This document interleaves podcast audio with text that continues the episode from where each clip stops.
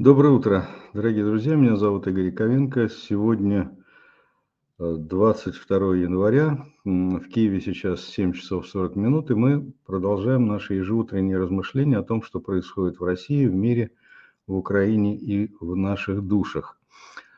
Начну с э, новости, которая с моей точки зрения является грустной. Губернатор Флориды Десантис объявил вчера о выходе из борьбы за а, номинацию кандидатом в президенты США от республиканской партии. А, помимо этого, Десантис еще и заявил о поддержке кандидатуры Дональда Трампа, который баллотируется на второй срок. Вообще, триумфальная поступь э, Трампа, который движется к своему второму пришествию, становится все более и более уверенной, потому что это уже насколько я, может быть, я что-то пропустил, но это второй, как минимум, второй кандидат из э, числа э, кандидатов-республиканцев, которые э, снимает свою кандидатуру именно в пользу Трампа. Причем Десантис, по крайней мере, до начала вот этой избирательной кампании, он считался главным претендентом и считалось, что именно он может стать выдвиженцем от республиканской партии. Ну вот, сошел и отдал свои голоса. Ну, правда, голоса, они так просто не отдаются, но тем не менее это значимая вещь. Вот, завтра э, Нью-Хэмпшир, насколько я понимаю, вот, э, там говорят, что здесь э, победа Трампа не будет столь, столь уверенной, но, по крайней мере, ждем, смотрим, надеемся. А, ну, по крайней мере, надежда на то, что все-таки это будет от республиканцев не Трамп, а Ники Хейли пока еще остается, хотя ее стало, вот э, вчера стало немножко меньше. И это грустно. Ну, в любом случае, жизнь на этом не кончается, поэтому продолжаем. Но есть и хорошая новость. Это то, что руководитель иранской разведки в Сирии, еще четверо членов э, иранского корпуса стражи исламской революции были убиты вчера в ходе ракетного удара а, по, а, по Сирии. А, ну, естественно, Иран обвинил в этом Израиль и, скорее всего, попал в точку. То есть, кто, кто ушел? Смотрите, кто ушел. В числе убитых глава информационного подразделения КСИР в Сирии, значит, погиб глава разведка корпуса стражи исламской революции – Юсеф а, Амидзаде, его заместитель и другие военные корпусы.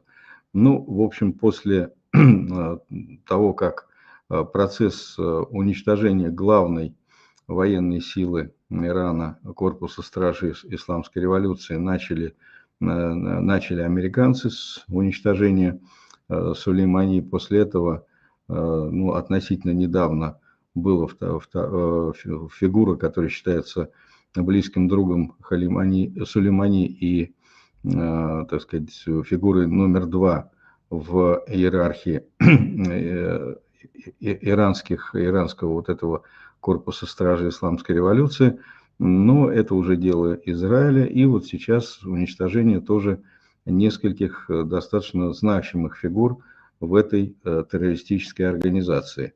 Ну, в общем, короче говоря, Израиль вплотную приступил к выполнению плана Андрея Андреевича Пиантковского по персональной ликвидации главарей э, иранского режима.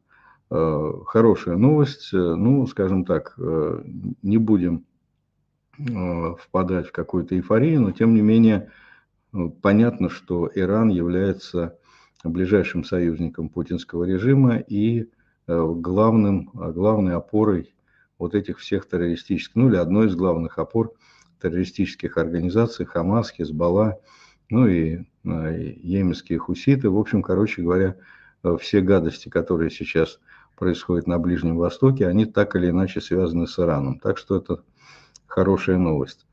Ну, теперь э, перейдем к там, главной теме сегодняшнего разговора. Собственно говоря, эта тема анонсирована – в названии э, болезни российской оппозиции.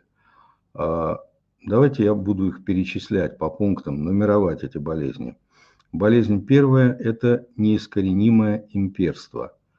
Здесь мы с этим сталкиваемся постоянно. Это и желание Михаила Борисовича Ходорковского, как только он вышел из тюрьмы, после 10 лет тюрьмы он изъявил намерение воевать на Кавказе за то, чтобы Северный Кавказ сохранился в составе Российской Федерации. Ну, скажем так, не знаю, может быть, он впоследствии изменил свое намерение, но, во всяком случае, это было яркое проявление, ну, такое одно из ярчайших проявлений имперства. Примеров имперства в российской оппозиции можно приводить бесконечно. Вот буквально последний пример, это мы, когда беседовали с одним из лидеров башкортостанского протеста, мы вспомнили, я привел цитату Марии Певчих, которая через губу брезгливо, со смехом говорила о том, что ну что, вы что, всерьез верите, что Уфа может быть э, значит, столицей самостоятельного независимого государства? Уфа, это было так вот, Фе, Уфа.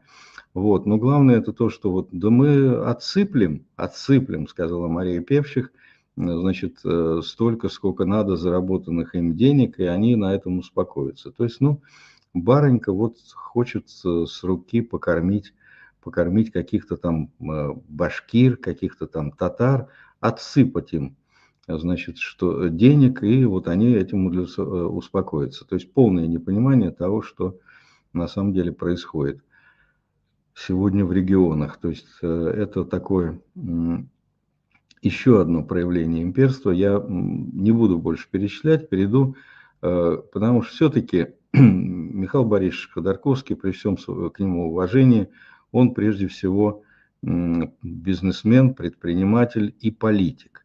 Вот. Э, Мария Певчих, ну, я не буду комментировать. Вот, это отдельная история. Не думаю, что у меня дойдет, э, дойдут руки и дойдет дело до анализа деятельности Марии Певчих. А вот что касается действительно реального Э, гуру, который э, вот, находится в постоянном неискоренимом имперстве, так это вот, э, так это вот Владимир Борисович Пастухов. Почему я говорю гуру? Потому что я действительно много раз слышал, как с придыханием о нем говорят самые разные люди из числа российской оппозиции, в том числе и там Михаил Борисович Ходорковский, и Э, Алексей Венедиктов. То есть, как бы это действительно, ну вот один из тех авторитетов, которые воспринимаются э, как таковой в, в разных сегментах российской, российской оппозиции. Так вот, в одном из последних своих постов Владимир, Владимир Борисович Пастухов задался вопросом, за что воюют Россия и Украина?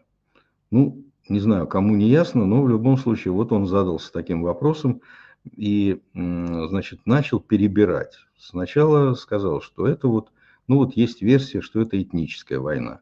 И тут же эту версию, э, значит, э, с триумфом разоблачил. Вот давайте посмотрим, как это он сделал. На мой взгляд, пишет э, Владимир Борисович, отделить этнических русских и этнических украинцев друг от друга в этом конфликте – не так просто, как кажется. Наиболее агрессивное, бескомпромиссное ядро сторонников войны до победного э, конца, э, значит, э, кто, что бы это ни значило, в России состоит в значительной степени из выходцев с Украины, ну, вообще-то надо говорить из Украины, ну ладно, это не будем придираться, в составе этнических украинцев, немало их и в составе политического руководства России. В то же время на стороне э, Украины воюют тысячи русскоязычных ее граждан, а в ее политическом руководстве, включая самого президента, представлены самые разные этносы. На основе этого значит, делается вывод, что э, об этнической войне речи быть, не, речи быть не может. Ну, тут, кстати говоря, э, все, что сказано, совершенно не имеет никакого отношения к делу, потому что э, воюют просто граждане разных государств.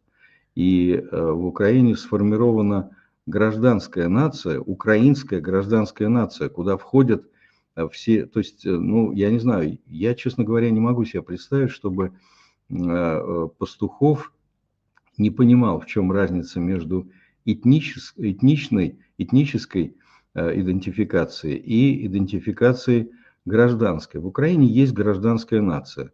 Украинская гражданская нация, которая включает в себя и э, этнических украинцев, и этнических русских, и этнических евреев, кого угодно, этнических крымских татар. И вот эта вот э, гражданская нация сегодня и воюет. Воюют не этнические русские и не этнические украинцы, воюют гражданская нация. Я не могу себе представить, чтобы Владимир Пастухов этого не понимал. Поэтому все эти рассуждения про, так сказать, этнических украинцев, которые с российской стороны там чего-то там, чего-то там думают, они никакого они составляют имперскую нацию, э, которая себя иногда называют россияне, иногда называют русские, и туда входят, в имперскую нацию входят и русские, и украинцы, и евреи, кто угодно. Значит, и э, рассуждать о Э, этнической принадлежности э, э, того же самого Соловьева и из этого делать какие-то выводы, это нелепо. Он относится к этнической, он, вернее, он относится к имперской нации под названием россияне или русские, как угодно. Это не важно. Важно, важно, важно другое. Важно то, что этничность здесь, этническая идентификация здесь не имеет никакого значения. Значит, Маргарита Симонян является Э, безусловно, э, по идентичности частью имперской, имперской нации, россияне, а никакой не армянской.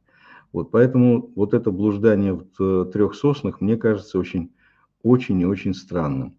Дальше Пастухов делает следующий, следующий, так сказать, следующую гипотезу, что это идеологическая война. И тут же эту гипотезу тоже с удовольствием разоблачает, потому что, по его мнению, украинское общество во многих вопросах не менее консервативно, чем российское, э, например, его отношение к ЛГБТ и недвижению а, таким же э, является таким же проблемным. Ну, в общем, короче говоря, значит, дальше он говорит о том, что э, привязанность обоих, обоих обществ к традиционным структурам массового сознания остается очень высокой, и то, что в этом смысле их объединяет, к сожалению, значительно превышает по объему то, что каждый из них соединяет с Европой.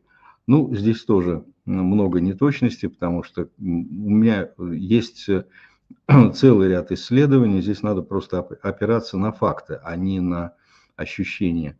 И по целому ряду исследований э, все-таки, э, так сказать, идеологическая составляющая российского общественного сознания очень сильно отличается от идеологической составляющей украинского массового сознания. Поэтому ну, тут вообще говорить э, о отсутствии идеологической составляющей в этой войне не приходится. Но бог с ним. Главный вывод, который, собственно, ради которого я и затеял этот анализ.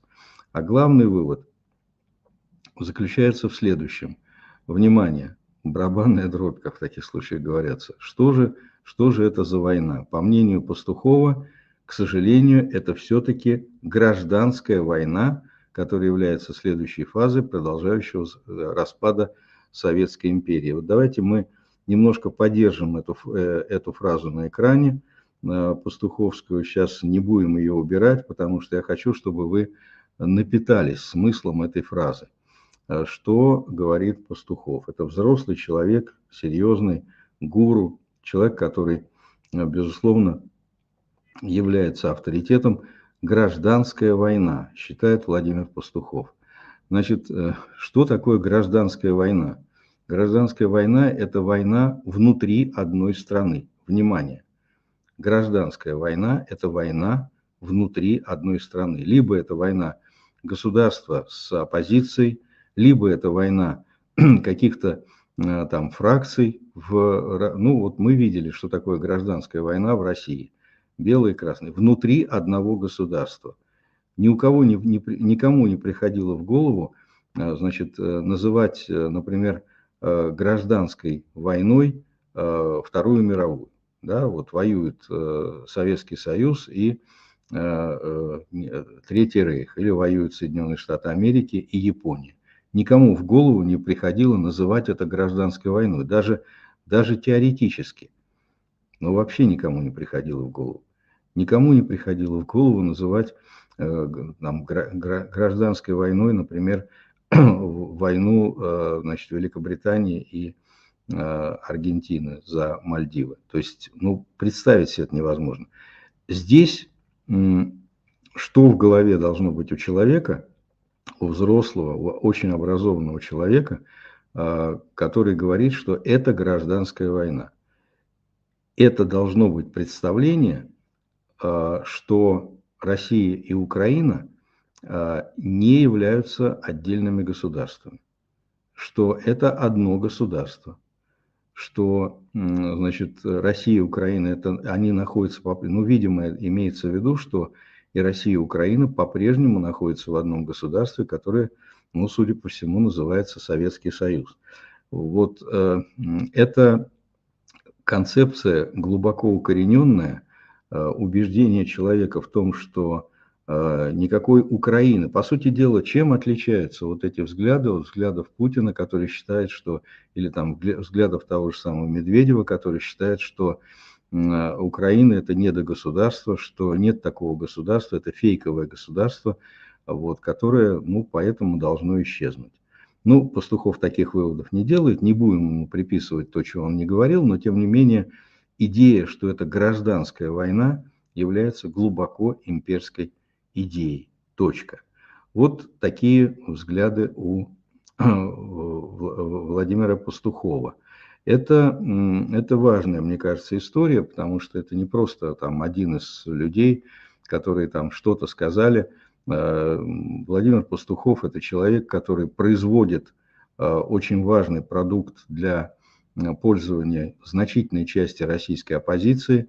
И мне представляется, что вот важно точки над «и» поставить в отношении взглядов этого человека. Имперство, глубоко укорененное, неискоренимое – имперство, которое присуще его мировоззрению. Ну, сюда же можно отнести его э, глубоко, на мой взгляд, ошибочное убеждение, что Россия является страной цивилизации. Ну, это тема другого разговора, большого, но тем не менее я убежден в том, что никакой страной цивилизации отдельной э, Россия не является. Потому что это, говорят тоже, это, кстати говоря, тоже часть имперского сознания, потому что если то есть это повышение статуса России, но на самом деле для меня, для любого человека, который э, готов анализировать, понятно, что э, Россия является обломком, частью, э, периферийной частью европейской цивилизации. Если убрать из российской культуры, если убрать из России, из, России, из ее истории – из ее культуры убрать европейскость, то не останется ничего, вообще ничего. Никакого отношения Россия не имеет ни к Азии, ни к Евразии, ни к чему, ни ко всему этому остальному бреду. И то, что географически Россия находится на севере Евразии, никакого отношения к делу не имеет. Вот, так что, ну, точно таким же образом Соединенные Штаты Америки не являются отдельной цивилизацией, они, безусловно, являются частью евроатлантической цивилизации, так же, как в значительной степени Австралия. Ну, там идут какие-то процессы интеграции в другие цивилизации, но, по крайней мере, изначально говорить о том, что это какая-то отдельная цивилизация, не приходится. Поэтому это явная, явная ошибка. Ну вот имперскость, она очень глубоко сидит у очень многих э, представителей российской оппозиции. И это, на мой взгляд, очень серьезная серьезная проблема. Переходим к следующей проблеме, и для того, чтобы э, по этому поводу что-то, э, так сказать, как- как-то поговорить, я хочу начать, э, вот эта проблема, это болезнь вторая, которую я называю превращение функции, превращение людей в функции. И для того, чтобы проанализировать эту проблему на конкретных примерах, я Э, хочу э, обозначить вот этот э, невероятно популярный, популярный, так сказать, в последнее время в социальных сетях и в душах многих людей, вот этот самый, как в таких случаях говорят, кейс кота Твикса. Кейс кота Твикса, который просто высветил высветил вот разли, э, э, как бы разницу между э, в России, разделил очень жестко, очень четко людей на три категории. На людей, не людей и людей функций. Ну, э, я не думаю, что кто-нибудь из вас, дорогие друзья, не слышал о, о истории этого кота, который был найден в Кирове мертвым, и судьба этого кота вызвала огромную волну переживаний в российских социальных сетях. 11 января кота по кличке Твикс перевозили на поезде Екатеринбург-Петербург, и он пропал из переноски. А, вот на следующий день, на следующий день его, а, значит, хозяин кота его обнаружил, вернее, не обнаружил его, начал бить тревогу и, значит, обратился к волонтерам за помощью в поисках. После появилось видео, когда, на котором видно, что Твикса выбросила из поезда проводница э, в мороз минус 30 градусов. Это вот к вопросу о нелюдях. Ну, то есть э, увидела кота, смотрит, вот э, ходит. Причем у этого кота был билет, купленный там за 900 с чем-то рублей. Вот, и, значит, проводница этот билет видела, видела кота, но решила, что он тут ходит. Взяла и выкинула в мороз значит, минус 30 градусов. А, значит, э, э, после этого, после многочасовых поисков кота нашли замерзшим в лесу. Э, ну и, собственно, что, что здесь по этому поводу проявилось? Ну, во-первых, телеграм-канал, в котором, в котором значит, который был создан для поиска кота – присоединилось более 5000 человек. Более 5000 человек. А, но э, истинное количество людей, которые оказались неравнодушны к, э, к судьбе этого кота, стало понятно чуть позже, потому что после того, как волонтеры нашли его мертвым, значит, и хозяева подтвердили, что это действительно он, то э, началось, началась реакция. Я не буду подробно рассказывать о всех перипетиях этой реакции, но главное другое. Главное то, что достаточно, вот каждый из вас может просто провести такое собственное исследование. Исследование эмпатии. До, достаточно и структуры эмпатии. Дальше я объясню, почему это важно. А, вот возьмите а, просто в поисковике любую, любую ссылку на Радио Свобода, на Фонтанку, на любой, на там абсолютно любой, любой ресурс, где есть комментарии. Вот это важно.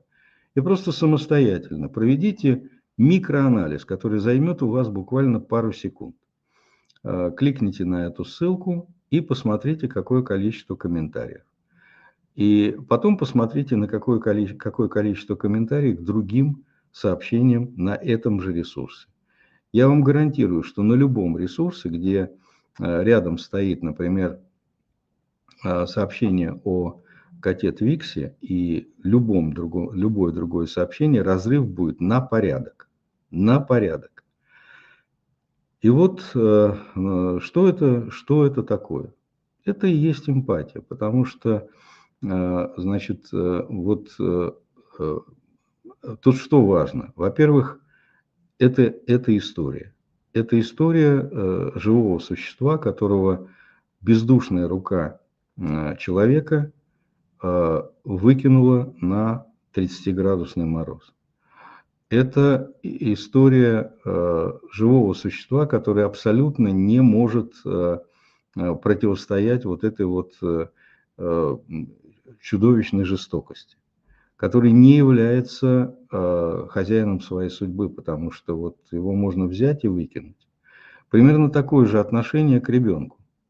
Вот почему здесь э, бли, все, все говорят дети и животные. Вот отношение примерно одинаковое, потому что здесь речь идет, во-первых, о существах абсолютно безви, безвинных, а второе, это э, речь идет о существах абсолютно несубъектных. То есть это Э, существа, которые чувствуют, а, чувствуют боль, чувствуют страдания, но не могут каким-то образом изменить свою судьбу. И поэтому эмпатия по отношению к этим, к этим э, существам э, приобретает громадный, громадный градус. А, значит, а теперь я хочу сказать о... Сейчас немножко поговорим о так сказать, природе этой эмпатии, но самое главное другое. Причем здесь оппозиция, казалось бы. Где код Твикс, а где оппозиция? Я хочу просто зачитать и показать на экране реакцию двух человек, которые являются, а, так сказать, ну, такими тоже а, известными лидерами оппозиции. Вот Михаил Светов как отреагировал в Твиттере. «Мне жалко кота Твикса, с ним поступили жестоко и несправедливо, но настоящий ужас у меня вызывают люди, которым судьба животного э, трогает больше, чем судьба человека. Мне кажется, это самые опасные люди на свете. Давайте сразу же, э, чтобы уже комментировать все вместе, э, Лев Шлосберг, что пишет.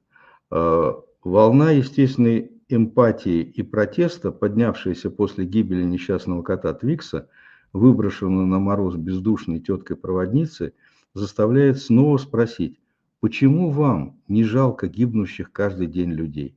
Почему люди не требуют прекратить убивать людей?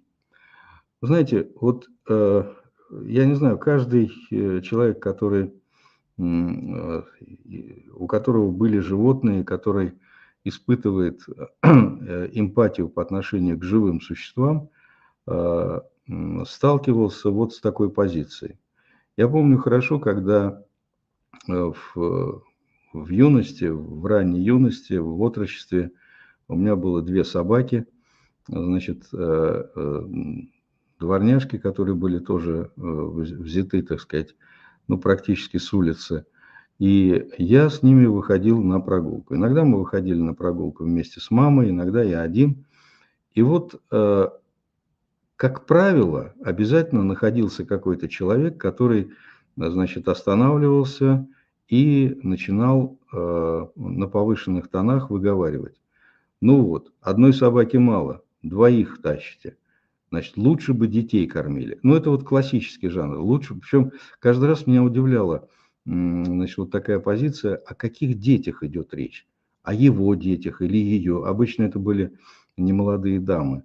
Вот, э, и вот меня, я как-то спросил, я даже остановился как-то раз и стал спрашивать, простите, а каких детей надо кормить? Давайте, я, э, так сказать, я тогда уже начал работать, я еще в, учась в школе работал, вот, потому что ну, нужно было помогать, жили небогато. И поэтому с, там очень рано начал зарабатывать. И я как-то остановился и вступил в разговор. Значит, э, какие, о каких детях идет речь? Э, давайте, скажите, какие дети, я, я готов, я готов покормить. Ну, на это тетка, естественно, так сказать, начала орать, ругаться. В общем, короче говоря, э, так вот, Понимаете, вот это вот высказывание э, Шлосберга, э, кто каких людей не жалеет, понимаете, э, не жалеет кого? Наших мальчиков, которые едут убивать в Украину, или украинцев, которых убивают наши мальчики. Вот о чем идет речь, понимаете? Значит, эмпатия, сочувствие, жалость к этому коту – это вот то, та Э, та, та, та ниша, в которой можно сейчас, э, э, так сказать, куда можно, что называется, излить поток, поток человеческой эмпатии. Значит, выйти сейчас с требованием за это, ну, просто потому, потому что за это пока, пока, по крайней мере, не сажают. Вот. А выйти, так сказать, с каким-то антивоенным общим требованием – это тюрьма. Но самое главное, что здесь вот и в позиции Световой, в позиции э, Шлосберга, что меня, ну, скажем так, не то чтобы пугает, но, по крайней мере, для меня это диагноз. Понимаете, есть люди, которые говорят штампами, значит, которые всегда держат в голове морально, морально правильное суждение. И, то есть это люди функции. В какой-то степени это очень распространено среди политиков, потому что ну, им надо избираться, или они думают, что они могут избираться. И поэтому у них в головах электорат. И э, представление о том, что э, ну, надо, э, надо, надо сочувствовать людям, а не животным. Тут же очень простая история, предельно простая история.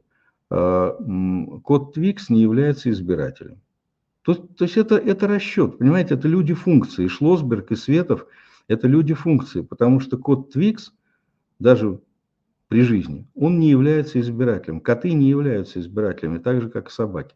Надо беспокоиться об избирателях. Вот это вот э, электоральная разумность, которая присутствует в головах очень многих людей, я сейчас не буду доказывать наличие этой электоральной разумности, э, которая, э, которая значит, присутствует у очень многих российских, в том числе оппозиционеров.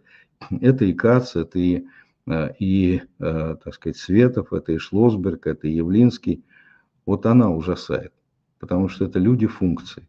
Это люди функции, которые э, всегда держат в голове исключительно вот исключительно то, что вот он политик, он должен говорить то, что надо. Вот какие-то стандарты. Там мы, мы не видим живого человека. И мне представляется, что это Э, довольно распространенная болезнь российской оппозиции. Ну и последнее, что я хочу сказать, я знаю, что меня очень многие э, ругают э, по поводу того, что я неоднократно обращаюсь к теме Коха. Кто такой Кох и почему? Дело в том, что Кох – это вот как с самого начала возникла ситуация Коха в случае с НТВ. Я тогда еще, ну, первое, я был на Э, большом, э, большом, большой программе. Э, по-моему, Светлана Сорокина ее вела по поводу ситуации с НТВ, и там Кох был в качестве главного, главного собеседника. Сидел в центре.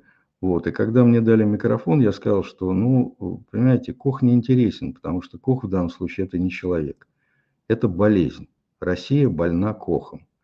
Вот. И сейчас, э, ну, какое-то время он э, действительно проявил себя как очень талантливый публицист, но потом все-таки вот эта болезнь под названием Кох, она снова проступила. И э, вот последняя его, последняя его цитата из его высказывания, я даже не буду ее, вот она выглядит так. «Режьте меня на куски, но с вашим президентом вам, дорогие украинцы, что-то нужно делать он совершенно не годится для того, чтобы привести Украину к победе.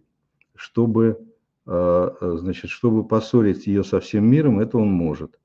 А вот чтобы расположить к себе людей, завоевать их симпатии, это уже все в прошлом. Вот понимаете, Украина можно совершенно по-разному относиться, и можно, и нужно, и критиковать Зеленского. Но вот эта вот фраза, э, значит, с вашим президентом, вам, дорогие украинцы, что-то надо делать. А что делать? Понимаете, это же все-таки не, не просто э, в комментариях какая-то, э, какой-то, так сказать, э, полупьяный, значит, случайно зашедший пользователь интернета пришел и говорит, и, говорит вот такие вещи. Это говорит взрослый человек, член российского правительства – в недавнем, относительно недавнем прошлом, э, участник очень многих э, форумов, постоянный участник самых различных э, значит, телеканалов, в том числе украинских. И вот этот человек говорит, что-то надо делать. Он совершенно не годится для того, чтобы привести Украину к победе. А что делать-то? Вот возникает вопрос, что делать? Украина воюет. Зеленский, верховный главнокомандующий, Зеленский – это человек, который а, избран и поддерживается абсолютным большинством граждан Украины. И что делать? Убить его? Что посоветуете? Устроить выборы посреди, посреди войны, так, чтобы совсем развалить страну? А вот что надо сделать? Какие конкретно советы? Понимаете, вот это, конечно, э, совершенно чудовищная, на мой взгляд, вещь. И, на мой взгляд, вот э, я, честно говоря, э, у меня огромные вопросы ко всем тем, кто приглашает Коха сегодня в эфир. Потому что, не потому что я сторонник там какой-то цензуры, но я не понимаю, вот что может сказать человек с такими, с такими взглядами. Просто в порядке кунсткамеры для интереса не знаю, мне представляется, что вот отсутствие института репутации, отсутствие иммунитета – это третья, далеко не последняя болезнь российской оппозиции, которая ее убивает и которая полностью лишает ее э, субъектности, полностью не позволяет ей э, действительно представлять из себя какой-то какой-то какой-то актор, который может что-то изменить. Вот э, такие у меня по этому поводу мысли. А прежде чем перейти к ответам на ваши вопросы, я еще раз хочу напомнить, что у нас по понедельникам в 20.00 Сергей Марадович Грабский, военный эксперт из Украины. А, перехожу к вопросам. Виктор я недавно увидел высказывание Бориса Немцова о Саакашвили и войне России с Грузией. И там он высказал, что Путин и Саакашвили одно и то же. Мол, это Саакашвили без причины обстреливал Цинвал, как и Путин в свое время обстреливал Грозный. Про телевидение сравнивал, мол, уничтожили независимые ТВ оба. Оппозиция, что при Путине, что при Саакашвили уничтожается. Э, и так далее. Это действительно все так. Или Борис Немцов заблуждался. Я сам из Киева, и к Немцову хорошо отношусь, но и к Саакашвили тоже. Какое ваше мнение об этом, Виктор? Уважаемый Виктор, а, ну, смотрите, а, что называется, а, Немцов был моим другом, но истина дороже. И я думаю, что, конечно, Немцов во многом заблуждается. Он, конечно же, во многом, я убежден в том, что он в оценке Саакашвили во многом не прав. А, смотрите, а, ну, во-первых, такая вот оговорка. Он был более либерален в экономическом плане, он дружит с Америкой больше, чем Путин, но это какие-то нюансы уже. Вот текст Немцова, полный. Это в интервью Гордону. Вот все, что вы цитируете, это было сказано в интервью Гордону, и там была вот эта вот оговорка. Значит, э, ну, смотрите, во-первых, э, э, Саакашвили, в отличие от, ну, то есть там очень трудно найти что-то общее у Саакашвили и Путина. Саакашвили политик. Политик, который был в оппозиции к, был, был к Шеварнадзе, затем был в парламенте, прошел парламент, прошел, прошли, прошел массу дискуссий, дебатов, в отличие от Путина, который никогда политиком не был. Был просто, что называется, поставлен во главе страны в результате спецоперации «Преемник». Саакашвили – политик. А, революция РОС, которую в значительной степени он возглавил. Это первое. Второе. А, то, что а, он скажем так, я скажу сразу свою оценку, я ее неоднократно высказывал, повторю. А, Саакашвили великий реформатор и плохой политик. Вот это в нем сочетание как раз, э, с моей точки зрения, и создает проблему оценки. Он блестящий реформатор и плохой политик, потому что благодаря целому ряду реформ, а, налоговой реформы, инфраструктурные, таможенные реформы. Э, его э, государственный бюджет Грузии за три года увеличился на 300%. На 300.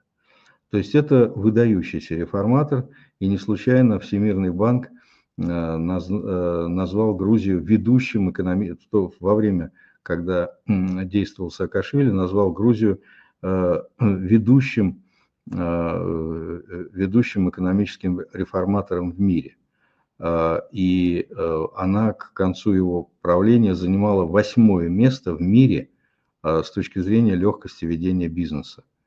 В то время как подавляющее большинство, ну практически все постсоветские страны находились во второй сотне. Значит, ну тут можно много говорить о том, что произошло при Саакашвили. Ну, понимаете, фактически создал уникальный механизм ведения бизнеса. Прозрачность предельная, легкость предельная. А, значит, э, ликвидировал фактически институт воров в законе. То есть все, кто знает, что такое значит, организованная преступность в постсоветском пространстве, в Советском Союзе, знают прекрасно, что Грузия была номер один по концентрации воров в законе, которые играли громадную роль в общественной жизни Грузии. То есть это были уважаемые люди, которые решали вопросы. А, так вот, э, Саакашвили просто ликвидировал э, институт воров в законе, и оставшиеся воры в законе бросились бежать в рассыпную, в том числе и в Россию. Вот, э, еще раз подчеркиваю, это великий реформатор и плохой политик. А, что касается обстрела Цинвала, да, это, я думаю, что это была ошибка, но сравнивать с обстрелом Грозного, конечно, никак нельзя. Потому что обстрел, а, ну, смотрите, значит, обстрел Грозного – это была имперская война, в которой, значит, Путин пытался раздавить национально-освободительное движение чеченского народа. А, за чеченским народом не стояло никакое иностранное государство, которое организовывало этот протест. За Схинвалом стояла Россия. То есть, что предшествовало обстрелу Схинвала? Абсолютная верная а, вертолетная раздача паспортов. Просто паспорта раздавались всем. Российские паспорта раздавались всем. По сути дела, Южная Осетия столицей которой был Схинвал, это была, э, была территория, которая была практически оккупирована Россией. То есть Россия полностью контролировала эту территорию. Поэтому, а кто контроли... какое иностранное государство контролировало Чечню? Никакое. Вот разница принципиальная. Еще раз подчеркиваю, это не значит, что обстрел Синвала не был ошибкой. Ошибка. Но это совершенно другое. Сравнивать это невозможно. Поэтому в целом, по большому счету, я думаю, что Борис Ефимович, царство ему небесное и земля ему пухом, но он в данном вопросе, конечно же, ошибался. Так, пан Степан, э, по вчерашнем стриме ваш башкирский собеседник упомянул, что главной ошибкой белых сто лет назад было отсутствие сотрудничества с национальными движениями. На мой взгляд, это совершенно верно. Врангель сотрудничал с украинцами, Юденич с эстонцами, но главные вожди Колчак и Деник, конечно, совершили эту ошибку.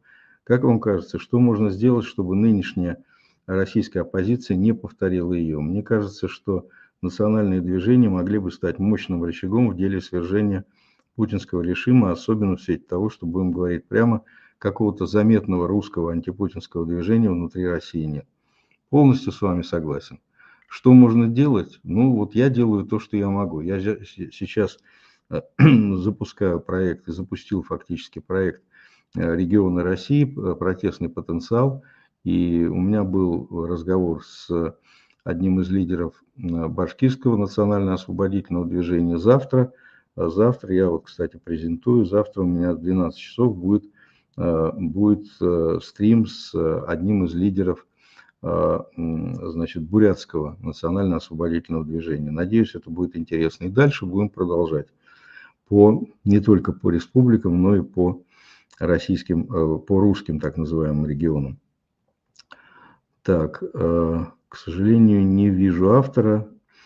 Э, Игорь Александрович, как бы вы оценили следующее соображение касательно того, почему диктаторские режимы сильнее демократических. Диктатура апеллирует к низшим инстанциям человеческой природы, где на передовых рубежах оказывается желание выжить, желание есть и спать, в отличие от цивилизованных демократий с их правами и свободами человека. Бытие иерархичное и грубое всегда сильнее тонкого и изящного. Может быть, в этом секрет тому, почему, того, почему диктатура, дикость оказывается сильнее цивилизованности с ее культурой, искусством и прочими высокими производными. Ну, э, уважаемый безымянный коллега, вы, очевидно, апеллируете к э, пирамиде потребностей Маслоу, я так понимаю, но тут вот какая штука. Во-первых, ваш вот основной посыл, он, ну, скажем, спорен до уровня неверного, что грубое всегда сильнее тонкого изящного. Вы сознательно, так сказать, противоставляете грубое и э, тонкое изящное, на самом деле речь идет о э, противопоставлении простого сложному. Э, диктатура – это апелляция действительно, к, как правило, к нижним этажам пирамиды Маслоу. Э, значит, э, это, э, ну, скажем так, э, э, вот противостояние диктатуры и демократии – это в упрощенном виде противостояние двух тенденций. Тенденции возрастания энтропии, когда, в общем-то, действительно нарастание хаоса, нарастание, так сказать, упрощения, деградации доминирует. То есть, что называется, если, э, ну, как, э, знаете, если комнату не убирать, то она зарастает грязью. Вот, если, если не проявлять каких-то усилий, то страна сваливается в диктатуру. Но это можно посмотреть даже на любой демократической, на примере любой демократической стране, э, страны. То есть, если, э, так сказать, не, не заботиться о сменяемости власти, то любая власть сваливается в диктатуру, это очевидно. Значит, э, поэтому эта тенденция очевидна, возрастание энтропии социальной.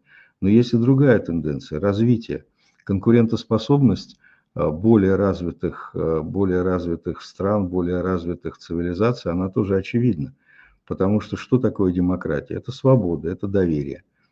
А свобода и доверие – это условия развития. И более развитые страны, более, более развитые государства и цивилизации – имеют конкурентные преимущества. Это тоже очевидно. Поэтому я не согласен с вами вот с, с этой э, основной вашей идеей, что, э, ну, вы, правда, ее так изложили, как мне кажется, несколько своеобразно, что грубое всегда сильнее тонкого и изящного. Я бы так сказал. Э, вот я бы перефразировал ваше, ваше утверждение, что примитивное сильнее, чем сложное. Это не так это все-таки не так. Э, сложность, она, э, свобода и доверие порождает усложнение общества, что э, способствует увеличению свободы, опять-таки, и развитию, в том числе и технологий. Понимаете? И в конечном итоге, ну, скажем так, все-таки современные развитые страны, развитые демократии обладают более высоким уровнем экономики, более высоким уровнем вооружений, и в конечном итоге они все-таки в конечном счете, даже в военном противостоянии, не говоря уже об экономическом, все-таки выигрывают у диктатур. И диктатуры, диктатуры смертны, а вот э, демократические страны, они все-таки выживают в этой конкуренции, несмотря на то, что бывают моменты отката каких-то. Каких Кандид. Вот у Кандида такой так, начина... вот очень большое количество, естественно, ожидаемое большое количество вопросов по поводу вот, а, так сказать, э, вот этого, этой истории Солонин против Фегина, Фегин против Солонина и так далее. Ну, я постараюсь, э, скажем так, я постараюсь все-таки, что называется, как в таких случаях говорят, закрыть гештальт, потому что э, превращать свой канал в место для, э, так сказать, битвы сторонников Фейгина и сторонников Солонина я точно не собираюсь. Поэтому, ну, наверное, так, последний раз я отвечу на целый ряд вопросов, постараюсь наиболее полно ответить и на этом закончу. Значит, вот Кандид спрашивает, Игорь Александрович, не могли бы вы рассказать, сколько экзюпери поехали в 99 году защищать Сербию? А, уважаемый кандид, ну, э, сколько Экзюпери я не знаю, потому что Экзюпери был один, и он умер. А вот сколько, так сказать, э, людей из разных стран во время вот этого, вот это действительно была гражданская война.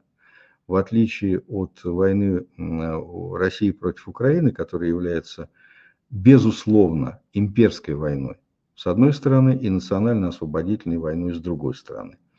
В отличие от этого, а, а здесь, э, так сказать, э, это была гражданская война, и на, каждой, на стороне каждой из воюющих стран, на стороне, а, так сказать, на стороне Хорватии, на стороне Сербии воевали интернациональные бригады. И, э, ну, например, на стороне Хорватии воевал, воевали Э, интернациональные бригады, в которые входили достаточно большое количество э, представителей западных стран, Соединенные Штаты Америки, Великобритания, Франция и так далее. Э, был, например, в бригаде, которая воевала на стороне Хорватии, итальянский батальон имени Гарибальди, французский отряд имени Жака Дорио, То есть очень многие из добровольцев проходили тогда службу в, во французском иностранном легионе. Значит, теперь, что касается тех, кто воевал на стороне Сербии. На стороне боснийских сербов, ну, насколько я понимаю, именно на этой стороне воевал в свое время Фейгин, но опять-таки воевал, не воевал, это отдельный вопрос. Значит, э, там было порядка 4000 добровольцев из России, Украины, Греции, Румынии, Болгарии, в основном из э, православных стран. Понятно, что здесь мотивация была именно такая.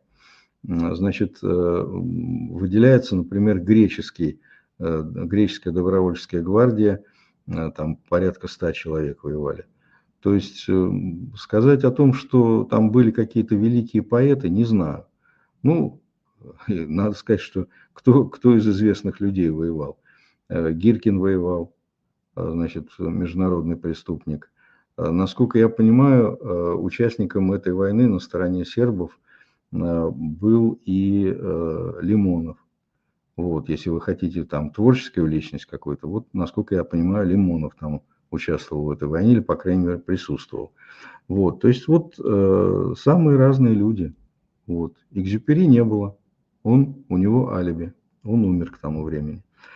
Вот, но э, тоже участвовал в гражданской войне, понимаете? Ну, вот. А, так, вот теперь начинаются вопросы по поводу э, Фейгин-Солонин.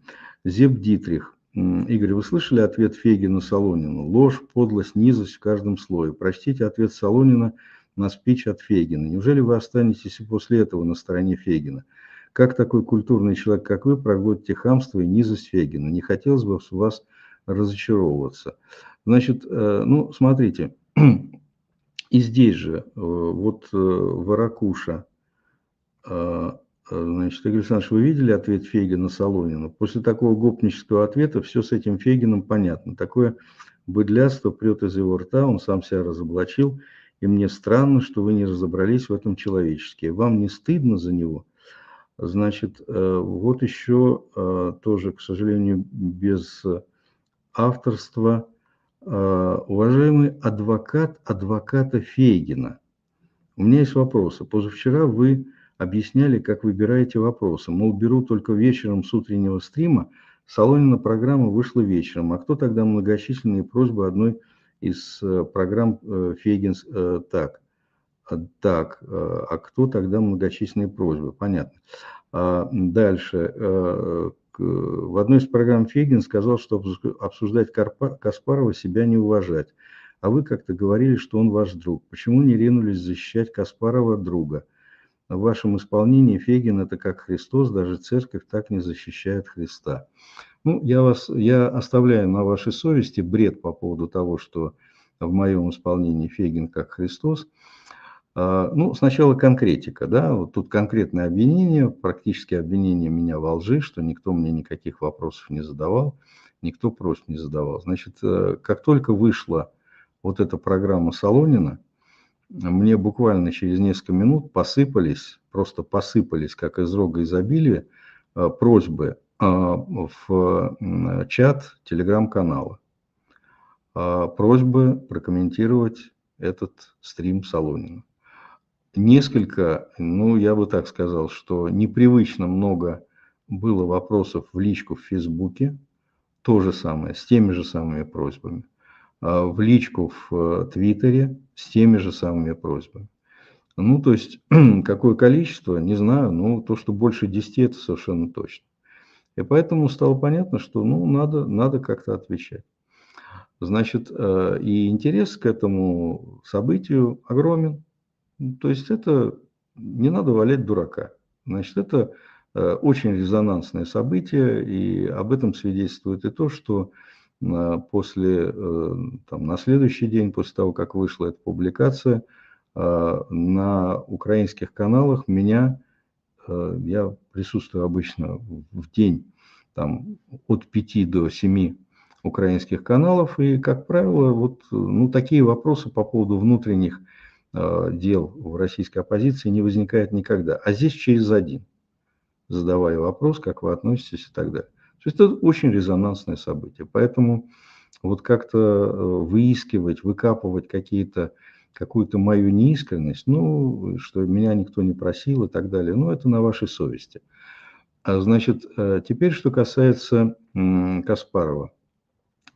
А, понимаете, какая штука? Дело в том, что э, Каспаров, Фегин в отношении Каспарова, значит, высказал, ну, во-первых, это не было столь резонансно, он высказал просто какой-то личностное суждение, он не обвинил Каспарова в каком-то серьезном, то есть это не было обвинение Каспарова в каком-то, ну, во-первых, я не помню такого, я прям сразу могу сказать, что я не помню такого высказывания Фегина, просто не помню. Возможно, вы правы, оно было, но я этого не помню. А, значит, э, ну, поскольку действительно Каспаров мой друг, и я очень тепло к нему отношусь, наверное, я бы это запомнил. Я этого не помню. А, ну, а во-вторых, то, как вы говорите, э, это не э, тяжелое обвинение в адрес Каспарова. Это просто вот, ну, вот какой-то, какой-то, так сказать, значит, достаточно грубое высказывание, которое вообще нет смысла комментировать. Здесь нечего опровергать. А, теперь, значит, насчет того, в чем я разобрался, в чем не разобрался. А, значит, ответ Фейгина Солонину я видел, я видел этот ответ на, э, в стриме у Курбановой. Я видел еще один ответ э, в стриме у Латыниной. Э, мне очень сильно не понравились оба ответа. Я совершенно не считаю, что Фейгин в этих ответах был на высоте. Думаю, что он, так сказать, в данном случае дал волю раздражению, дал э, волю э, каким-то не, не, непонятным чувствам, и я думаю, что он вообще зря, так сказать, начал на эти вопросы отвечать, если он э, не мог совладать с собой. Э, мне это все активно не нравится. А теперь немножко перехожу к главному. Вы понимаете, вот э, ваша, э, ваш взгляд, по крайней мере взгляд тех людей, которые мне пишут в комментариях, ваш взгляд такой. Вот вы оцениваете вот эту вот, э, вот эту вот конфронтацию Солонин-Фейгин э, как, э, знаете, как судьи в танцах на льду, или там художественная гимнастика, или фигурное катание. Вот мы вот Фейгину за, за, так сказать, обязательную программу ставим столько-то, такую-то оценку. А вот Солонину за, э, значит, артистизм, там, за, э, так сказать, манеру ведения дискуссии ставим столько-то. Я вообще не готов в таких, э, в таких категориях оценивать это, это противостояние. Значит, люди, которые мне начинают писать бред по поводу того, что я там адвокат Фейгина, ну, они просто не понимают вообще, чем я занимаюсь. Я не занимаюсь адвокатурой я не... Э, вот понимаете, в, головах этих людей существуют такие понятия, как кто-то кого-то замазывает, кто-то кого-то отмазывает, кто-то, так сказать, э, там, э, я не знаю, так сказать, пыжится, тужится, там еще что-то. Я вот этим не занимаюсь ничем. Значит, ситуация с вот этим стримом Солонина – а, она вот почему заставила меня э, по этому поводу э, сдать комментарий развернутый.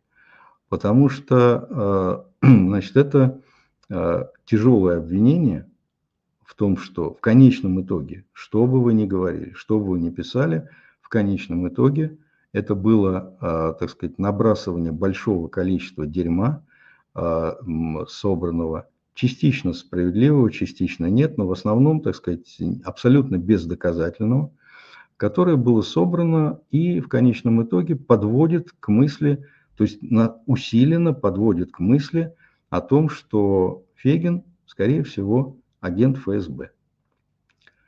Ни одно из утверждений Солонина об этом не свидетельствует. Ни одно. А, значит, э, по пунктам еще раз, последний раз. Значит, э, э, то, что Фейгин стал депутатом благодаря тому, что два человека отказались, до одного не дозвонились. Понимаете, ну, люди просто не понимают, как это все устроено. И более того, там очень многие меня начали упрекать, что вот я э, не сказал ничего по поводу того, что до кого-то там не дозвонились. Опять не собираюсь, может быть, сознательно не дозвонились, может быть, действительно не дозвонились.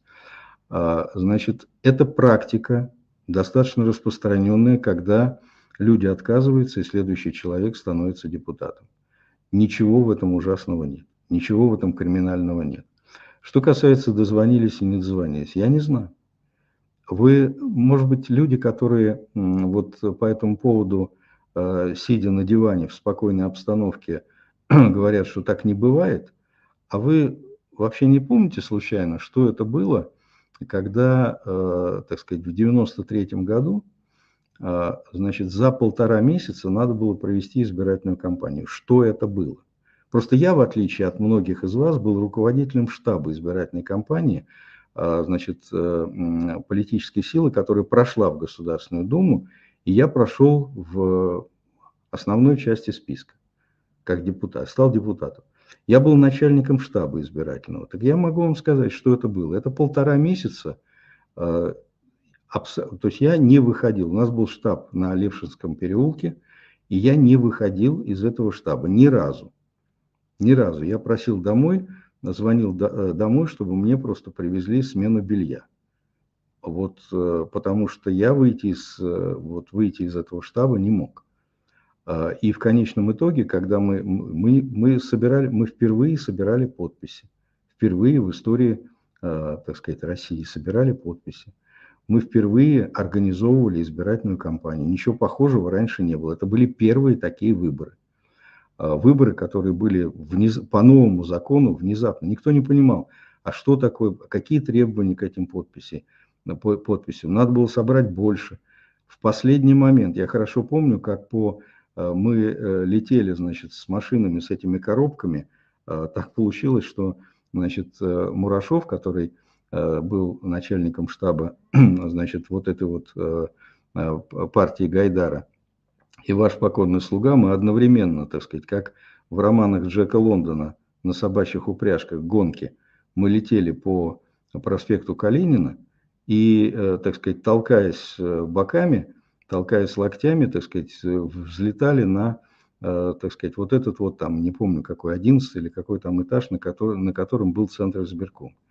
В конечном итоге мне удалось оттеснить Мурашова, мы прошли первыми, вот, нас зарегистрировали – а кого-то не зарегистрировали, потому что вот была такая суета.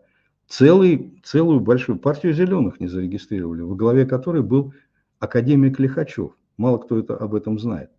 Могла быть э, серьезная политическая сила во главе с таким нравственным авторитетом, как академик Лихачев. А это была вот такая суета. И никаких, просто бардак, дикий совершенно бардак, который царил во время этих выборов. Вот что такое были эти выборы. Ну, конечно, конечно, людям с тяжелой формой конспирологии головного мозга всюду чудятся э, ФСБшники. Всюду чудятся ФСБшники. ФСБшники, которые на тот период были вообще, так сказать, под лавкой загнаны. Просто загнаны под лавку. Они там вообще боялись рот открыть. А, им, а вам все чудится, господа конспирологи, чудятся ФСБшники везде. ФСБшники чудятся в, во влиянии на то, что человек э, закончил, э, поступил и закончил дипакадемию. Да проблем нет никаких здесь.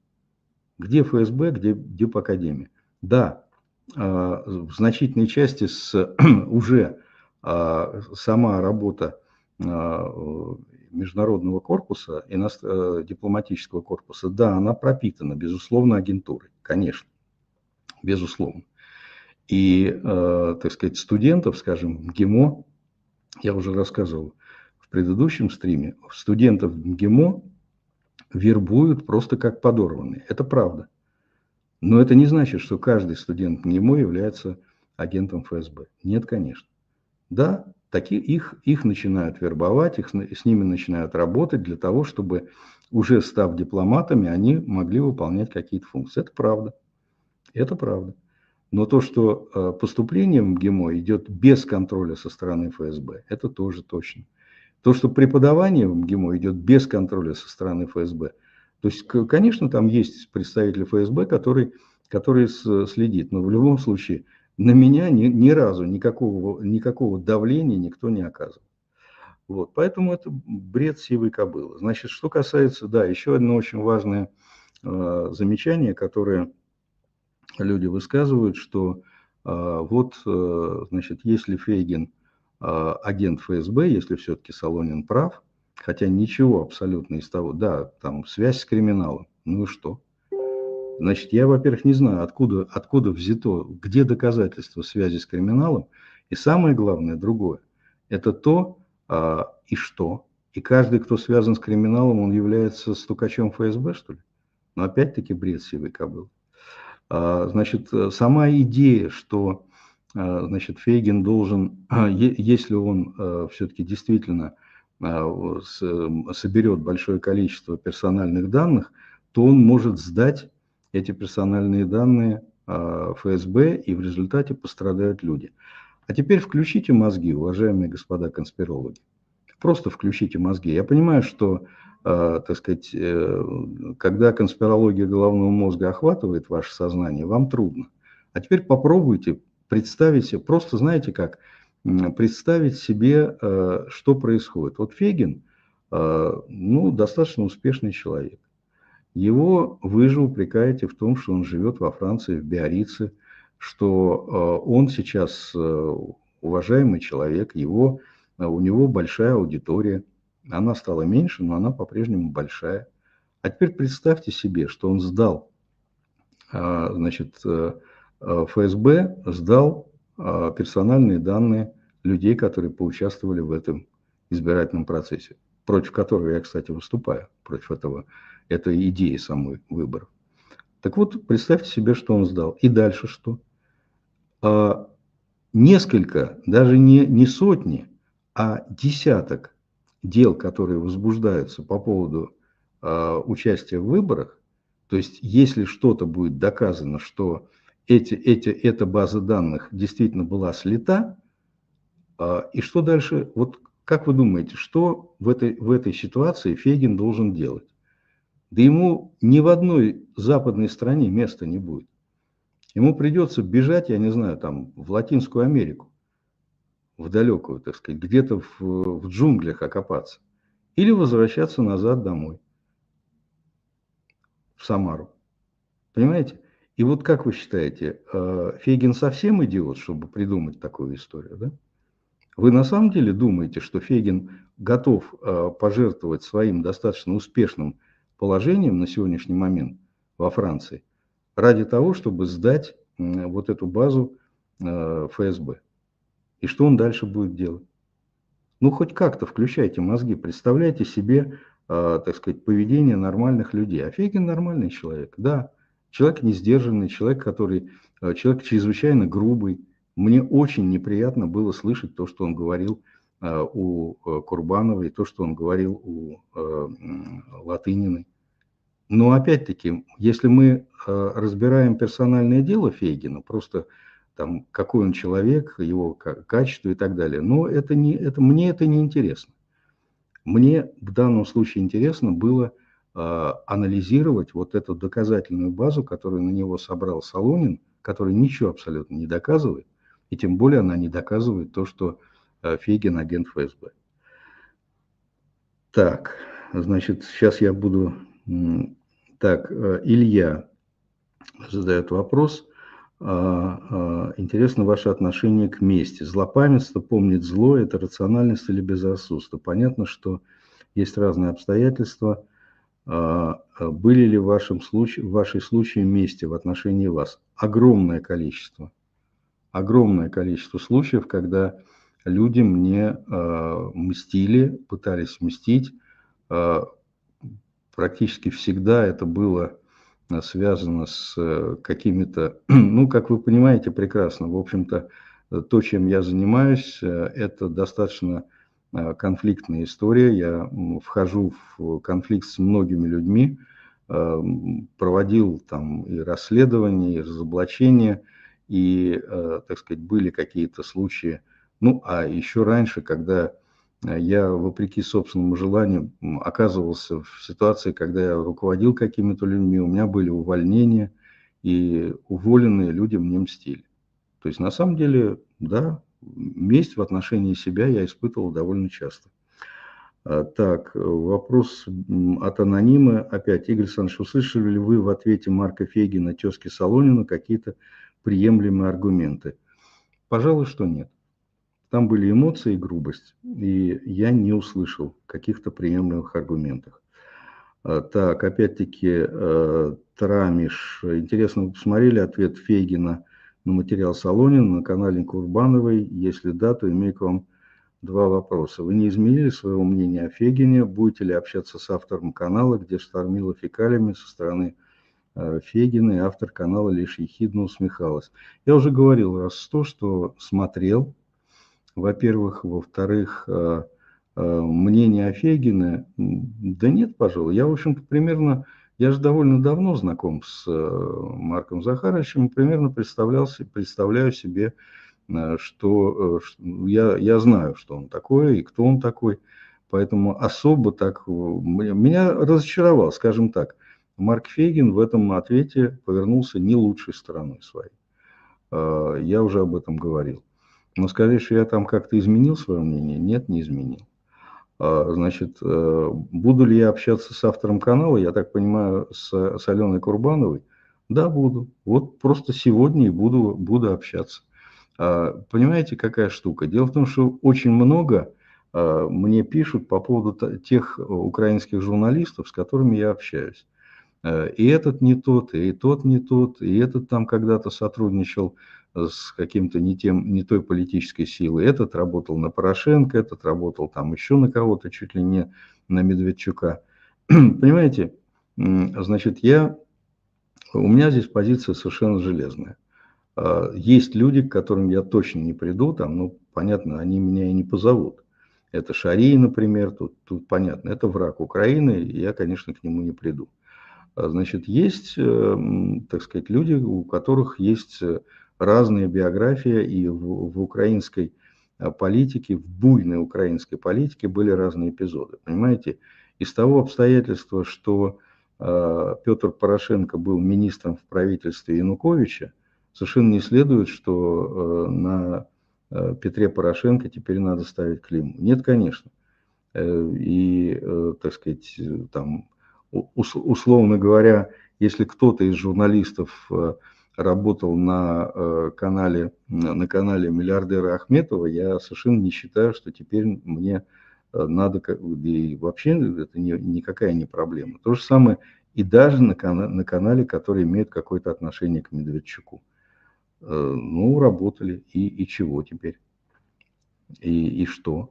Ну, опять-таки, знаете, это э, ситуация транзитивности, когда отношение к человеку переносится на отношение к и каким-то, когда вот через, что называется, а, значит, э, клеймо через рукопожатие не передается.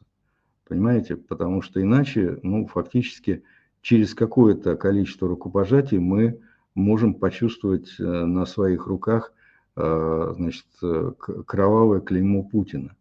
Вот через какое-то количество. Каждый, как известно. Вот. Ну и что теперь? Нам теперь всем руки отрубить, что ли? Поэтому, еще раз, для меня не является какой-то проблемой то, что кто-то из журналистов, к кому я хожу, украинских журналистов или российских журналистов, а, там общался с кем-то или что-то не... Да, есть, есть граница, есть граница. Эту границу я для себя определяю сам. Вот, есть границы, куда я точно не приду. Я не приду к Венедиктову. Вот. А скажем, на эхо Москвы, на, на эхо Санкт-Петербурга, которые относятся к э, холдингу э, бывшему Венедиктова, я с удовольствием прихожу. Я не приду к Венедиктову, но я прихожу к, если меня зовут, я прихожу к, значит, э, к, значит, к Александру, э, тому самому, как же его, господи, боже мой, э, ну, утренний, утренний канал, Вот. Ну, в общем, короче говоря, к бывшим сотрудникам Венедиктова, к, не, к целому ряду я, безусловно, безусловно, хожу. Вот, потому что не считаю, что вот эта вот, э, так сказать, венедиктовская зараза, она обязательно передается через бывшую работу. Алексей, ну опять, при всем уважении не могу согласиться с вашей позицией по вопросу Фейгина и альтернативных выборах. Если речь идет о мероприятии оппозиции, то личность организатора имеет значение. А, ну вот опять, и в его может оказаться огромная база, база данных лиц, настроенных против, против Путина. Еще раз объясняю. А, если вы считаете Фейгина идиотом, который может просто, а, так сказать, взорвать гранату у себя за пазухой, то есть передача вот этой базы данных, понимаете, когда э, предыдущий вот этот, э, вот этот конфуз или катастрофа случилась э, с фондом борьбы с коррупцией, когда база данных ФБК оказалась в руках ФСБ, то это был, был чудовищный скандал, и там, в общем, выяснили провокатора, который слил, и это было, была большая проблема. А в ситуации, когда никакого ФБК нет, а есть один Фейгин – который э, сразу же просто рискует всем, что он делал на протяжении э, всего этого времени, то это самоубийство, это политическое самоубийство. Если вы считаете, что Фегин на это готов, именно потому что я с ним знаком, я думаю, что нет. Ни при каких обстоятельствах этого не будет. Значит, э, так, ну и дальше вот Алексей из Москвы, он говорит о том, что представьте себе, что вам предлагают участие в, в оппозиционном мероприятии, которое организует, например, некто Хинштейн. Вы знаете, вот, уважаемый Алексей, если вы э, действительно в состоянии э, провести параллели между Фегином и Хинштейном, то вы находитесь в какой-то совершенно другой вселенной, чем я. Понимаете, опять-таки, э, я не считаю Фегина там не только святым, но вообще, так сказать, не, не хочу обсуждать его личность, вот, потому что просто мне это неинтересно. Но, значит, э, Хинштейн – это, во-первых, э, э, безусловно, человек, который является просто сливным бачком, что доказано многократно, это сливной бачок ФСБ. Это многократно доказано, конкретно, на фактах. Это человек, который работал, работает на путинский режим, обслуживает его, является международным преступником в силу, того, э, в силу своих действий. Просто вообще, тут доказывать ничего не надо, это просто исторический факт. Фегин – оппозиционер, человек, который э, является иноагентом, человек, которого, которого преследуют, на которого уголовное дело путинский режим за его политическую деятельность. Ну вот как сравнивать, как у вас вообще язык поворачивается? Значит, э, то есть все, все-таки, все-таки, ну надо как-то держать себя в руках. Ну кому-то нравится Фегин, кому-то нравится Солонин. Ну опять-таки, ну надо просто измерять тяжесть, тяжесть обвинений. А, так, э, Значит, Анастасия, э, хотелось бы узнать ваше мнение о сборе подписей за Надеждина. Я плохо отношусь к, ко всякому участию в этом ритуальном мероприятии, в том числе к участию Надеждина и его поддержки. Так, Голд э, Украин. Что вы скажете о разборе личности Марка Солонина от Вадима Лукашевича? Он, Лукашевич, сделал такой разбор после нескольких нападок на себя со стороны Солонина. А, вы знаете, я не смотрел этот разбор, и я объясню почему. Я примерно представляю себе характер этого разбора. Не, не, совсем не потому, что я испытываю какой-то э, пиетет к э, личности Солонина, вовсе нет. Но в целом я достаточно, достаточно позитивно отношусь к, э, к Солонину, скажем, скорее хорошо, чем плохо. Вот. Примерно так же, как к Фегину. Вот. Но вот почему я, скорее всего, не буду этим заниматься. И причина здесь не в личности, а причина в предмете. Насколько я понимаю, там, э, там предметом является вот его, э, программы Солонина техникум, связанные с техническими вопросами, с самолетами, с, со всякими историями значит, падения самолета, там, бук и так далее. А, понимаете, это, это вот точно сфера, которую, которую я анализировать не буду, потому что э, Солонин инженер, и, судя по всему, неплохой. Э, я в каком-то очень далеком прошлом э, слесарь-электрик пятого разряда. Вот это э, и то, что я знал как, как слесарь-электрик пятого разряда, я уже подзабыл. Поэтому между нами пропасть в компетенции. И пытаться эту пропасть, конечно, теоретически можно эту пропасть попытаться преодолеть. Но извините, это не то, чем я собираюсь заниматься в оставшееся мне, отведенное мне судьбой время. Поэтому точно не буду. Здесь, э, ну вот есть целый ряд сфер, э, в которые я точно не буду соваться. И в том числе это вот, вот этот спор между Солониным и Лукашевичем, и Лукашевичем, это точно не то, что я хочу делать. Так, эм, это опять Александр. Э, спор двух марков. Э, опять, значит, просмотрели э, ответ Фегина у Карбановой, значит, э, и так далее. То есть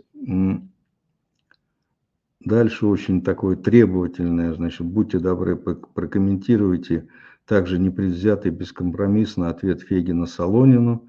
Это просто по фейсу в коры. Да, безусловно, это я уже сказал. Этот ответ, так сказать, был недостойным ответ, от, ответил плохо. А, значит, э, по э, десятибальной шкале за этот ответ специалисты по художественной гимнастике, э, по вот критериям, так сказать, эстетика, художественное исполнение, обязательная программа должны поставить 2 балла. Вот. Так, да, вот методология ведения дискуссии и так далее. Вот это, это все, это все, а, значит, да, ну и тут угрозы. Если вы не скажете ничего по этому поводу, я буду разочарован, у меня возникнут вопросы относительно вашего оценочного суждения. Ну вот видите, видите, уже начинают пугать.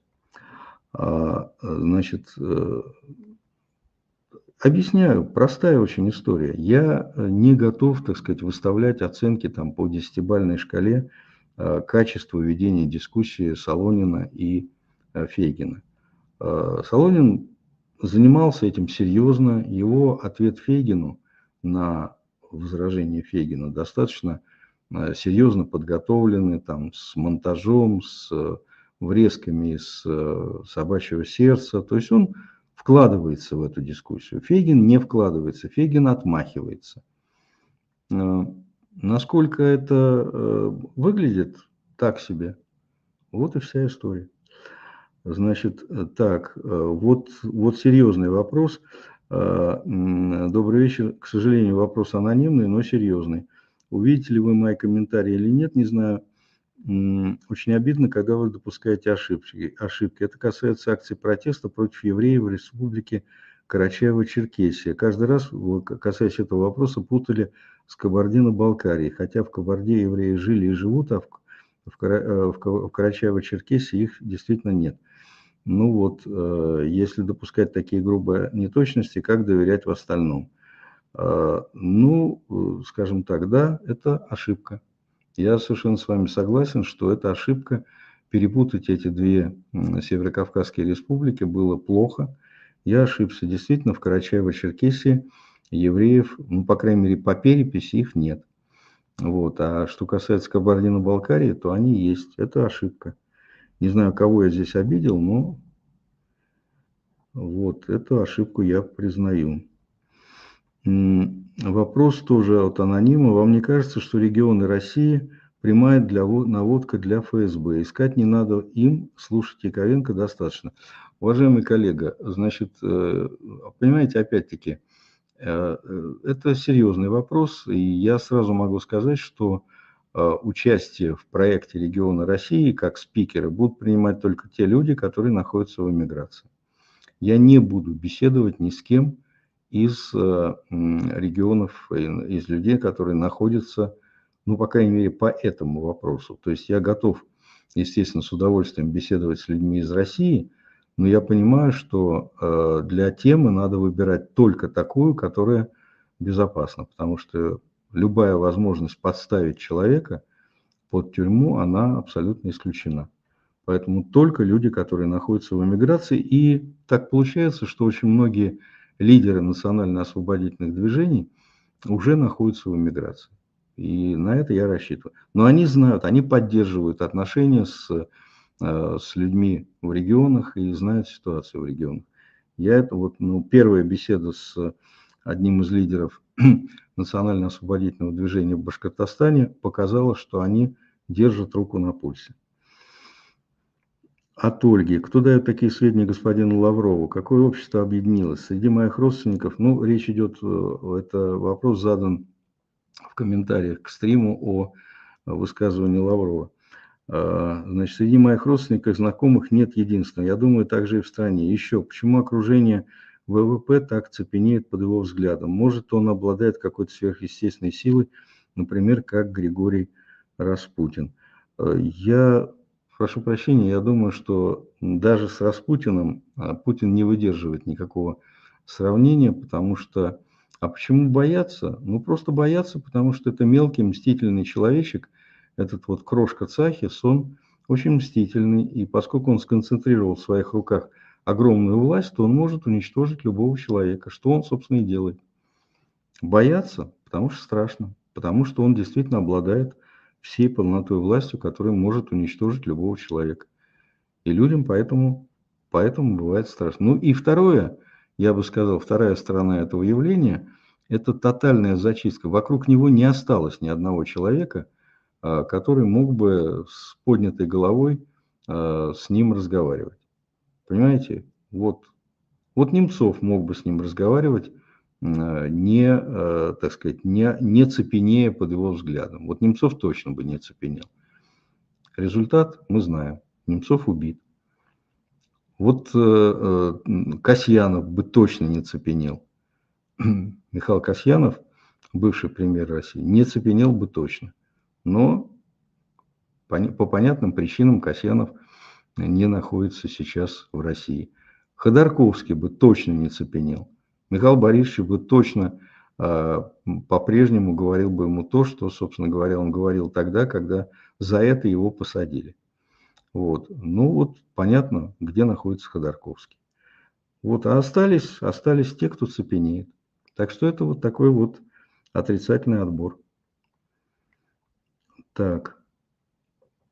Э, Лика. Вопрос как эксперту в социологии цивилизации. Как вы считаете, после всех мировых кризисов последних десятилетий и будущих, реально ли достижение общемирового правительства основано на правах человека 48-го или года или модифицированных? Ну, короткий ответ – нет, нереально. Не, э, ну, вот даже беглый анализ того, что происходит сейчас, показывает, что, э, понимаете, э, даже, даже страны, в которых общие ценности, они не готовы к э, созданию общего правительства. Даже страны, ну та же самая, та, та же самая Объединенная Европа, там все-таки нет общего правительства. А уж если говорить там, ну представьте себе, что происходит в мире. Какое может быть общее правительство у, скажем, э, Великобритании, э, Франции с одной стороны и, например, Ирана и Северной Кореи с другой стороны. Ну, никакого общего правительства. Э, там, ну, ну и дальше можно перечислять. Нет, никакой, не прослеживается никак такая тенденция. Э, Татьяна э, возмущается, как вы не видите мой вопрос, если другие пользователи увидели, оставили свои комментарии. Ну, отвечать на значит, жалобы подобного рода я не буду, потому что весь вопрос, э, когда смотрят. Я не могу целый день сидеть и ждать, пока появится тот или иной комментарий. Всякое бывает. Значит, э, вот повторяет все-таки Татьяна. А что же вы э, в разборе Солонина Профегина не уделили внимание про связи Фейгина с бандитами. И там про это целых 12 минут. Значит, и вот дело уже не в Фегине, а в вас, три восклицательных знака, какое-то манипулирование. Очень неприятно стало. У меня лично Фегин начал вызывать подозрения и так далее. Вот, а, значит, а, по поводу связи, по поводу связи с бандитами.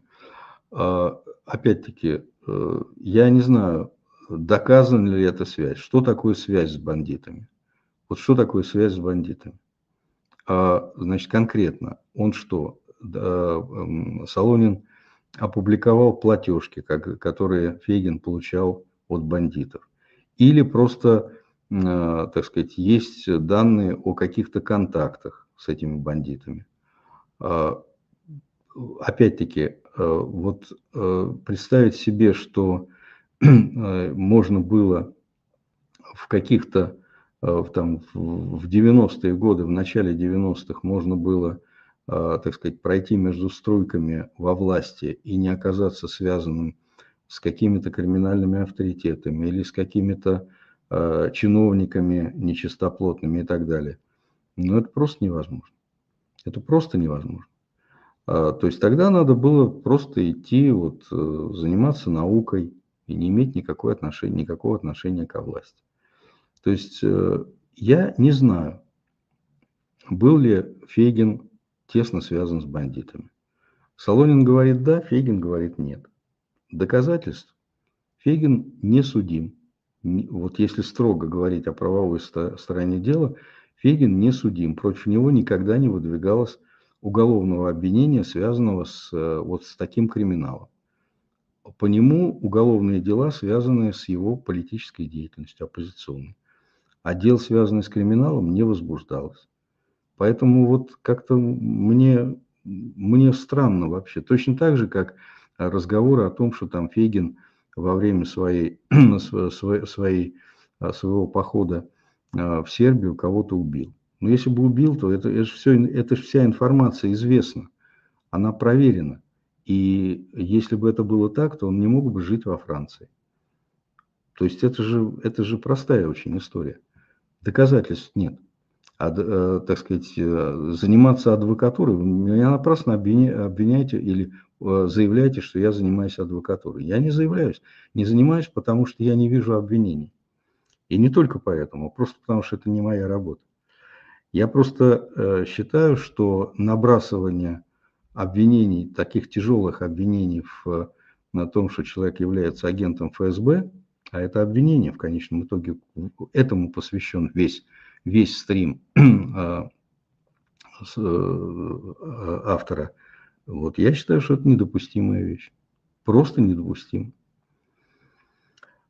Так, а, замалчивание о связях с бандитом. Господи, боже мой. А, так, Кей, вопрос от Кея. С какой целью вы пригласили господина Пинкуса? Думать вместе не получилось, ни одного острого вопроса вы не задали, а программа в формате «сектантствуем вместе» не имеет смысла. С таким же успехом можно было пригласить кого-нибудь из российских медиа, медиа-шизофреников. С уважением, Кей. Уважаемый Кей, ну, во-первых, давайте так. А, господина Пинкуса я пригласил а, вот по какой причине. А, Трамп идет просто как танк во власть. Второе пришествие Трампа. А, что такое республиканская партия и что такое открытый а, функционер а, республиканской партии, который называет себя трампистом, мне интересно. И я думаю, что какой-то части аудитории тоже интересно. Я никогда не беседовал, ну, у меня были люди, которые являются в качестве собеседников, были люди, которые являются Э, сторонниками Трампа, но не было никогда ни одного человека, который приходит на, в программу и говорит, я трампист. Такого не было. А, значит, и не было никогда э, функционера э, и республиканской партии, который является трампистом. А господин Пинкус является таковым. Мне было интересно. Что же касается, что я не задал ему ни одного вопроса, вы ошибаетесь. Вы просто, видимо, прослушали или там в вашем понимании острые вопросы – это что-то другое. Я сказал, что сказал две вещи. Во-первых, я сказал, что я желаю политической смерти господину Трампу и объяснил почему. И, кстати говоря, господин Пинкус со мной согласился. Ну, не в таких терминах, но он тоже считает, что э, Трампу надо уйти на покой, кстати говоря, что важно. И второе, я по поводу э, вот этой вот за, за, затягивания, э, затягивания помощи Украине, я спросил, не считает ли он, что на руках господина Трампа и его сторонников просто кровь украинских военнослужащих, которые погибают от того, что задерживается помощь. Вы не считаете это острым вопросом? Если не считаете, то какие острые вопросы вы считаете э, достойными того, чтобы задать их трамписту? Я вот такой вопрос задал. Вот. А вообще в целом я считаю, что, так сказать, э, периодически расширять, э, расширять круг приглашенных, не ограничиваясь только вот такими вот, узким кругом людей, которые полностью совпадают со мной во взглядах, я считаю, что это полезно и правильно. Вот, и буду это делать в дальнейшем. Дорогие друзья, мы на этом завершаем сегодняшний стрим. А, спасибо всем, кто задавал вопросы, кто слушал, смотрел. Слава Украине! Берегите, пожалуйста, себя. И в 20.00 у нас очень важный разговор с Сергеем Маратовичем Грабским. Не пропустите.